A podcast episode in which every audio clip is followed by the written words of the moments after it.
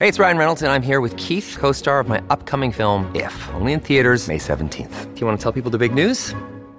All right, I'll do it. Sign up now and you'll get unlimited for fifteen dollars a month and six months of Paramount Plus Essential Plan on us. Mint Mobile dot com slash switch. Upfront payment of forty-five dollars equivalent to fifteen dollars per month. Unlimited over forty gigabytes per month. Face lower speeds. Videos at four eighty p. Active Mint customers by five thirty-one twenty-four get six months of Paramount Plus Essential Plan. Auto renews after six months. Offer ends May thirty-first, twenty twenty-four. Separate Paramount Plus registration required. Terms and conditions apply if rated P G.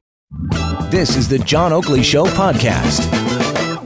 This Iran tragedy uh, continues to make the news, and the latest installment was, as I said moments ago, that uh, somebody, I guess, with the so-called Justice Department in Iran, the judiciary, uh, were claiming that people have been charged uh, for this enormous error, and uh, that the Iranians would seemingly be wearing it. It depends on the trustworthiness of their claim that actually people have been charged. Nonetheless, it's inevitable that there will also be civil claims being filed. I said that at the outset. Uh, it seemed to me like that was...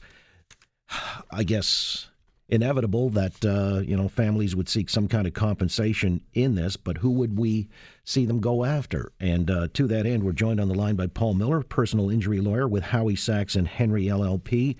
All right. So, Paul, uh, by way of preamble, I set the table, but I'm kind of curious now. If you're representing on some of these families or you're hoping to, you're recruiting their members, typically who would you sue? Well, let's be clear, I'm not recruiting anybody. We have we've put out information that uh, ourselves and another firm who we've worked with, Camp Fiorante, we are prepared to work on behalf of families. Um, we would be looking to sue, number one, uh, the Ukrainian airline. Um, you know, you look at a situation that in the four or five hours after uh, Iran had fired missiles into Iraq at a base where American soldiers were located, civil aviation was not grounded by the uh, authority in Iran. That doesn't mean that each airline could not have made decisions not to fly. And we know that a number of airlines decided not to fly at that time into the airspace because of the danger. The Ukrainian airlines decided it was okay to, okay to fly. Had they made the decision to ground their planes for whether it was twelve, twenty-four, forty-eight hours, we don't have this situation. Right, uh, but in their defense, as I'm uh, anticipating, because I've heard that uh, a spokesperson for the airline, the C E O, actually says, when the airplane was taking off in Tehran, we had no information about any looming threat. Uh, and so we made no decision to ground the plane because we had no reason for that. No civil aviation agency issued any warnings. Is that a mitigating factor or even negates any claim that they were negligent? Well, I gotta tell you, I don't think you need to be uh, a political scientist to know that the tensions in the Middle East between Iran and the United States were potentially at an all-time high after the killing of the general and then the uh, missile attacks. To say that we had no information is just close, is, is turning a blind eye to the situation then uh, and ignoring the, the situation. Because you don't need intelligence to know that the uh, tensions were incredibly high at that point. I'm sure Iran was waiting to see if the United States was going to retaliate. All right, so you're saying that would just be a logical conclusion or uh, certainly uh, what a reasonable person or people would be expected to appreciate. So uh, does that then set up some kind of uh, a suit or claim for negligence? On what grounds would you sue the airline? We, we would sue the airline uh, at this stage without doing any investigation based on the information we have.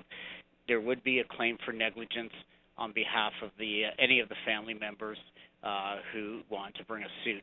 Uh, they have rights under the Montreal Convention, uh, and then there are limits of how much they can recover through the convention, and then you would sue for the remainder. You know, on this plane, we're we're an incredible group of people, doctors, P H Ds, that were going to make a huge difference in our world, a huge difference in the Persian community, and that is lost. And those families have lost those people who could have helped them build a better future in Canada. And there's no way to bring those people back. And unfortunately, the law only has the ability to compensate people financially. Right. Uh, the Montreal Convention you cited, if I've got it correct, uh, the max payout is two hundred thirty thousand dollars per individual? That's right. It's I, I think right now it's, it's called one hundred twenty-eight thousand special drawing rights. which converts into two hundred thirty thousand dollars. And that's strict liability for that part, and then you sue for the remainder uh, at that point. The other thing that we're hoping for is that at some point the Canadian government, based on what the Prime Minister has said, he said he expects, you know, Iran to investigate, to be uh, open up the investigations, see what happened, and compensate these families. Well, these families still would need representation with the Canadian government, uh, people that can evaluate claims properly and to advise the government for each family member. Whether it's us or somebody else, it's important for families to get their independent legal advice so that they get compensated properly, because they get one shot at this. Right. And uh, the compensation, as you just cited, uh, would be based primarily on future loss of income, since many of these people were, you know, in the full flourish of or just beginning careers uh, that would have seen them as high earners, academics, engineers, that kind of thing, dentists. Uh, so how they quantify that uh, becomes an interesting one. So where typically would such a case be heard? Well, this, this is a situation where um, you've got people from around the country. Um, we would take the approach that each each family who wanted to bring a suit would bring their own case. So those who resided in Ontario would bring lawsuits in Ontario. The families, I understand there were thirty individuals from Alberta. They would bring their lawsuits in Alberta, uh, most likely. Uh, they would stay in that jurisdiction. It, there are ways to bring them into Ontario. Uh, so that would just, it, it would have to be a decision lawyers make based on a number of facts, experts, et cetera, for jurisdictional reasons. But you would go, in, for instance, in Ontario in the Superior Court of Justice uh, for the case against the Ukrainian Airlines. So this is done individually rather than as a class action? we, we've had discussions about it, and because there's fifty-seven families, so it's not a massive group, and because each individual family needs to be properly individually assessed, we think it's better as individual actions. The other thing is, in a class action, if it gets settled, people might get compensated, but the, an investigation stops. In individual actions, there might be some families that just want to deal with it and move on, and then there might be some that say, I want my day in court. I want to know what happened. I want to hear everything the Ukrainian Airlines has to say, and that way they get to make their individual decision on when they want to potentially settle or go to trial to get that investigation done. Again, with Paul Miller, personal injury lawyer with Howie Sachs and Henry L L P, on this matter of suing in the case of this tragedy, the Ukrainian airline company. Uh, and I'm guessing there'd be no doubt in a class action, a representative plaintiff, that'd be easy enough to uh, secure. But let me ask you about going after Iran. Uh, is that problematic? Would that involve the government, obviously? Or uh, how could you see that also being sort of a parallel case or class, uh, a, a suit here? I, I, I don't see it as a lawsuit right now because there are no, there's no established political uh, relations with Iran right now. So, is that necessary? Well, I think here's the situation. Because there's no political relationship, there's a good chance that Iran has nothing in Canada. So you could go get a paper judgment.